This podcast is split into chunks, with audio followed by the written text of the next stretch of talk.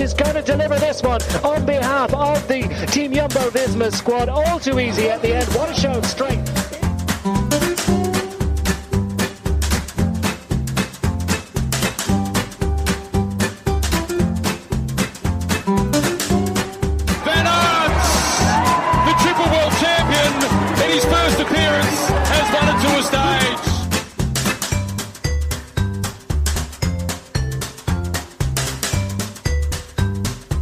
Dit is Noir et Jaune, de tourpodcast van Team Jumbo-Visma supporters. Nou, welkom uh, alweer bij uh, de zevende editie. En uh, nou, het was er vandaag wel weer een etappe om, om bij te schrijven. Wout pakt weer een overwinning, maar de manier waarop was ook, ook wel heel mooi. Daan is vandaag aanwezig samen met André. Ja, weergaloos, weergaloos. Ik, uh, wat, wat Bora vandaag uh, uithaalde, totaal onverwacht. En uh, ja, Jumbo-Visma heeft mooi mee kunnen sluipen, zeg maar. En heeft vrij weinig hoeven doen in de, in de beginfase dat het een en ander geforceerd werd. In eerste instantie, ging, in, in eerste instantie gingen er natuurlijk alleen de, een grote groep sprinters en, en helpers vanaf. En uiteindelijk in de finale ging het nog een keer of twee op de kant. En werden er ook uh, diverse uh, kopmannen voor het klassement uh, gelost. En ja, ik moet zeggen, wat mij echt heel erg opviel, dat, dat juist Sepp Koes en, en George Bennett, de mannen die je eigenlijk voor dit werk niet verwacht, dat dat de mannen waren voor Jumbo-Visma die, die de kastanjes uit het vuur haalden voor de kopmannen omdat ik denk dat Amund Jansen en, Tony Martin zich hadden laten verrassen in de, in de eerste, de, tijdens die eerste move van, van Bora. Dus die zaten al in groep 2 en of groep 3 geloof ik. Ja. Dus die waren er helaas al niet meer bij toen, toen het echt op de kant ging voor het klassement, om, zo, om het zo maar te zeggen. Maar ik heb, ik heb genoten. Daan, want hoe moeilijk is het voor een klimmer om in zo'n zo'n waaier te kopen sowieso, maar ook nog een keertje gewoon volop mee te doen als lichtgewicht zijnde? Ja, het is super lastig. Een, een, klimmer moet het altijd van zijn, uh, van zijn relatieve vermogen hebben, waar een uh, vlakke renner het van zijn absolute vermogen heeft. Dus dat houdt in dat uh, ja, hoe lichter je bent, hoe minder absoluut vermogen je hebt. Dus hoe zwaarder het is om, om in zo'n waaier te komen. Je ziet, je ziet hoe licht die, die gastjes allemaal zijn. Um, ja, het is, het is echt knap dat, ze erbij zitten. Het is een kwestie van positioneren en ook, ook beuken tegen mannen die dat eigenlijk het hele voorjaar doordoen ja, het feit dat, uh, dat Sepp en George erbij zitten is, is echt knap. Zoals Sepp, ja, Sepp zei vroeger altijd wel dat hij het waaierrijden niet echt super leuk vond. Maar er was vandaag denk ik vrij weinig van te zien. Nee, dat deed hij, dat deed hij echt heel goed. ja, echt een hele knappe prestatie van ze. hoe was je ja, zelf trouwens waaierrijden? Ik was er bij de junioren nog vrij goed in. Maar dat was dan meer omdat ik gewoon... Ja, daar, daar stijg je er qua niveau dan misschien een beetje bovenuit. Uh, naarmate ik bij de belofte kwam, ging het ook nog goed. En toen ik bij de profs kwam, heb ik een paar keer in de wa eerste waaier gezeten. Maar ik uh, was er niet super goed in. En ik vond het vooral ook uh, vrij nerveus allemaal. Ik vond het niet heel erg leuk. Maar als je erin zit, is wel leuk trouwens hoor. Alleen het, het stuk daarvoor, dat is echt... ja, ik kon niet zo heel goed in het kantje rijden. Het is wel gewoon een kwestie van meedraaien dan, hè? ja, maar je moet dan wel voorin zitten om mee te kunnen draaien. En als je niet voorin zit, dan, dan draai je die gasten op kop, die, die draaien. En, ik, en jij pakt erachter natuurlijk volle wind. Um, ja, dus dat is vrij, vrij zwaar een tijdje.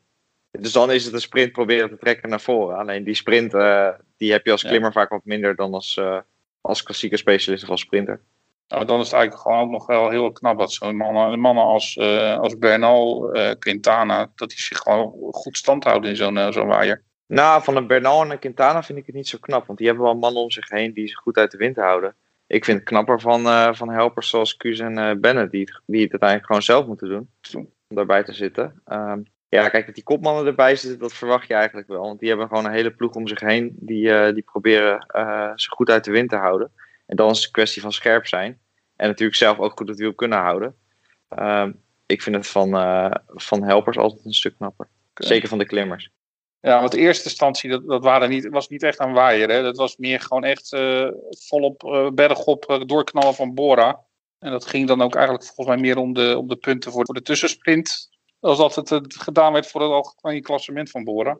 Ja, maar ik moet, ik moet zeggen, de, de, het verschil zeg maar, met, die, met die tweede en wat later dan de derde groep werd, ontstond wel heel snel. En ik had ook het idee, en dat werd volgens mij ook uh, gezegd door die gasten op Eurosport. Dat er wel ook op die beklimming, zeg maar waar ze het forceerden. Dat, ze, dat daar ook wel wind, wind van de zijkant stond. Dus dat ze daar ook wel gebruik van hebben gemaakt om, om die eerste beslissing te forceren. Ja, Thijs Zonneveld had inderdaad ook al uh, voor de wedstrijd al getweet. Dat hij, want die, had, die was daar aan het verkennen geweest dat daar ook al de wind flink van de zij kwam. met een behoorlijke snelheid in die periode. Ja. Ik denk dat dat de, de kans was om zware sprinters te lossen voor Sagan. En dan een sprint van een uitgedund groepje te hebben. En dat dat op die latere klimmen niet meer mogelijk was. Dus dat ze het eigenlijk daarom hebben gekozen om door te trekken. Over, over trouwens over Sagan gesproken, want ook vandaag zijn sprint, dat was weer echt waardeloos. Uh, we hebben het toevallig gisteren ook al eens over gehad. Maar uh, wat vind jij eigenlijk van, uh, van hoe hij op dit moment aan het fietsen is? Ja, ik denk dat Sagan er niet meer zoveel plezier in heeft. Eh, hij heeft natuurlijk hij heeft een gigantische carrière gehad. Um, maar hij heeft ook wel aangegeven dat hij het wegwielrennen vrij saai vindt. Ik denk dat hij wel een beetje in de fase zit dat hij dat hij, er, dat hij het wel genoeg vindt geweest. Um, maar hij verdient natuurlijk bakken met geld.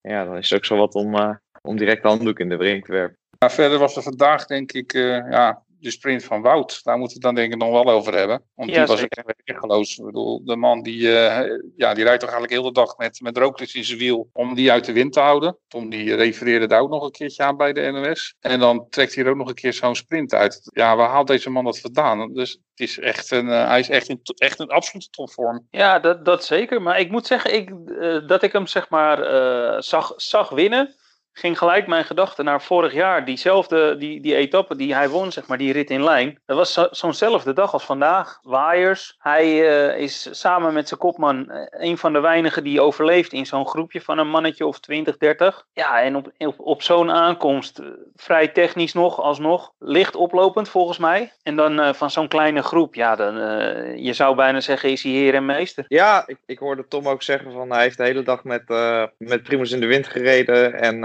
ja, dat je dan uiteindelijk nog zo'n sprint eruit uh, trekt. Dat geeft aan dat je gewoon een, uh, ja, een brommer bent. Of uh, nou ja, volgens mij schieten de superlatieven van de Belgen tekort. voor, wat hij wel niet allemaal, voor wat hij wel niet allemaal is. Ik heb ook tweets gelezen van Out for President, volgens mij. Um, ja. ja, hij, nee, hij doet het supergoed. dat hij, ik denk dat hij ook gewoon een zware rit nodig heeft om, om zo'n sprint te kunnen winnen. Of een zware finish, zoals die, uh, die eerste sprint die hij won. Ja, en uh, blijkbaar zit hij toch nog het frist van, uh, van allemaal, ondanks al het werk wat hij heeft gedaan. Ja, als je ook kijkt, heel stiekem, naar de, ja, die groene trui, die heeft, natuurlijk, ja, die heeft hij nooit geambieerd. En de ploeg heeft ook gezegd van, nou, daar gaan we niet voor. Mm -hmm. ondertussen staat hij wel gewoon derde in, in, in het klassement die groene trui. Ja, maar dat gaat nog wel verder wegzakken. Ik denk niet dat hij daar ook maar een klein beetje zijn best voor mag doen van de ploeg. Ik denk dat ook logisch is. Geel is het hoofddoel. Uh, hij heeft nu al uh, twee ritten kunnen pakken. Uh, omdat hij zelf zo goed is. En omdat de ploeg hem toch kansen geeft. En ik denk dat dat heel slim is. en dat hij dat ook verdient. En om gemotiveerd te houden. Maar ik denk dat, het, dat hij verder ja, niet uh, de kans gaat krijgen om een groene trui te pakken. Dan moet je ook voor al die tussensprints gaan en uh, nog een aantal ritten vooraan finishen. En ik denk dat hij op de echte massasprints, waar het, waar het echt gevaarlijk wordt, daar gaat hij denk toch wel de risico's een beetje vermijden. Toch denk ik, dat, want ik heb in, mijn, mijn voorbeschouwing heb ik even gekeken. rit 10 en 11 zijn ook twee, twee ritten nog die, ja, waar kans op waaiers ontstaat. Als, als zo'nzelfde situatie zou ontstaan als vandaag, met een uitgedunde groep aan de meet. En dan, ja, je ziet vandaag hoe Sagan sprint dat soort typetjes legt hij er wel op op zich. Dus als je de juiste mannen weet te lozen in het waaiergeweld, kan hij zomaar weer grote happen met punten wegpakken op een gegeven moment. Ja, en ik zie hem nog zelfs misschien nog wel rare dingen doen de Champs-Élysées. Uh, ja, afhankelijk van uh, hoe, hoeveel sprinters er uiteindelijk in, uh, in Parijs gaan aankomen. Want als ik zie wat er nog voor de boeg is, dan, dan krijgen die sprinters het wel heel zwaar nog de komende, de komende tijd. De echte pure sprinters dan. Ja, nee, dat ja, zeker weten. Ja, de komende straks zes dagen achter elkaar. Maar dat zijn echt hele zware bergetappes. Uh, in het algemeen klassement trouwens doet, uh, ja, doet uh, Jumbo-Visma natuurlijk ook hele goede zaken. Ja, eigenlijk zijn er op dit moment nog maar 15 echte kanshebbers voor het geel over. Of moeten wij gewoon Pogacar en Landa nog niet uitsluiten? Sluiten ze nooit uit met een lange ontsnapping. Er gaan nog wel dagen komen dat ploegen, zoals ze dat noemen, shit willen gaan maken. En kijk, zij hebben uiteindelijk nu ook niks meer te verliezen. Hè? Um, dat is ook een, uh, een, positie uh, waaruit je wel weer een koers kunt winnen. Maar ik denk inderdaad, uh, anderhalve minuut goed maken, dat is op een Roglic die in zo'n topvorm is, dat is vrij veel. Maar ja, we kunnen ons allemaal nog die uh, Vuelta-rit van vorig jaar herinneren, waarin het bijna helemaal fout liep. Ja, het kan, maar net, het kan maar net gebeuren. Je moet altijd scherp blijven. En uh, ja, voor hetzelfde geld zitten zij uh, in één keer in de verkeerde waaier. Of uh, is er een, een valpartij en een afdaling. Je weet het nooit. Dus ja, wat dat betreft ligt de Tour nog wel redelijk open. Maar je kunt maar beter de anderhalve minuut gepakt hebben dan dat je mag staan. Ja, wat hoe vervelend ja. is, is een achterstand van anderhalve minuut. Ik bedoel, want ze laten je niet meegaan in een kopgroep. Want daar staan we weer, sta je weer te close voor. Nee. En op uh, elke actie die je wilt ondernemen, ja, er zit meteen een, uh, renner als uh, op het klassement in je wiel. Ja, kijken naar een, of je moet hopen op een koerssituatie waarin, waarin er bijvoorbeeld de hele dag oorlog is. Ploegen het op de kant trekken, chaos is na een afdaling. En Primus bijvoorbeeld net achter de breuk zit en jij met je hele ploeg vooraan zit en, en doorrijdt. Ja, dat soort situaties moet je dan op hopen als je die anderhalf minuut achterstand hebt. maar ja, kijk, op dit moment liggen de kaarten een stuk gunstiger voor Primus. En is het is voor Pogacar inderdaad een stuk lastiger. En ook voor, uh, uh, voor de anderen die, uh, die niet mee zaten. Maar zeg nooit nooit. En ik denk dat die nee. renners die zullen ook altijd in kansen blijven denken. Ook al zullen ze nu sterk balen. Die gaan echt wel weer een plan maken om proberen er nog het meeste uit te halen. Nou, morgen staat ja, de eerste Pyreneeën op het programma. Het is meteen ook wel een hele zware met twee klims van de eerste categorie en eentje van de buitencategorie. Ja, klimmen denk ik die jij ook wel goed kent aan. Ik heb ze eerlijk gezegd nooit gereden. Nee, ik heb, nee? Nee, ik heb ze net even bekeken. Nee, ik heb deze klimmen nooit gereden. Sterker nog, ik denk dat, ja, de Peresour is natuurlijk een, ja, misschien dat ik die ooit op trainingskamp met uh, Sepp heb gereden, maar dat durf ik niet zeker te zeggen. Maar ik heb geen koers in de Pyreneeën gereden. Oh, je hebt nog nooit een koers in de Pyreneeën, maar je hebt wel ja, getraind in de Oh ja, trouwens wel de, de Vuelta heb ik, uh, heb ik gereden in de Pyreneeën. Um, nee, ik, ik durf niet te zeggen, ja, als ik, ik zit nu in de percentage een beetje te kijken. Ja, je hebt natuurlijk het begin met die Col de Mante, die is, ziet er niet heel lastig uit, 8% gemiddeld. Uh, dan de Port de Balès, ja, dat is wel echt een zware klim. ook een oorcategorie. En dan de Peresourt, en dat is ook wel een vrij bekende natuurlijk. Ja, Pyreneeën staan er überhaupt om bekend dat ze vrij grillig zijn. Dat het, uh, het zijn wat smallere wegen vaak. Dus ik denk niet dat we zo'n klim kunnen verwachten als, uh, als gisteren. Maar ja, ik denk dat, uh, dat de klassementsrenners ja, morgen en overmorgen wel een kaart op tafel gaan gooien. Nou, want je hoort altijd in het verleden hoorde ik uh, toch heel veel renners altijd van ja, klimmen in de Alpen is totaal anders dan klimmen in de Pyreneeën. En ja, de ene renner had juist weer de voorkeur voor de Alpen, de andere weer meer voor de Pyreneeën. Hoe heb jij dat verschil ooit ervaren? Of? Nou, kijk, in principe is het natuurlijk een klim een klim. En als een klim uh, 5% in de Alpen is en een klim 5% in de Pyreneeën, dan uh, snap ik dat verschil eerlijk gezegd niet heel erg. Dan vind ik het meer een beetje oude, controversiële wielerwijsheid. Maar het grote verschil is denk ik voor veel renners dat de Pyreneeën wat grilliger zijn. Maar dat dat ligt net aan de klim die je pakt. Uh, je, hebt, ja. je, hebt daar, je hebt daar gewoon hele smalle wegen. Die vind je in de Alpen ook wel. Uh, maar in de Pyreneeën zijn ze over het algemeen wat, uh, wat, wat, wat smaller, wat grilliger.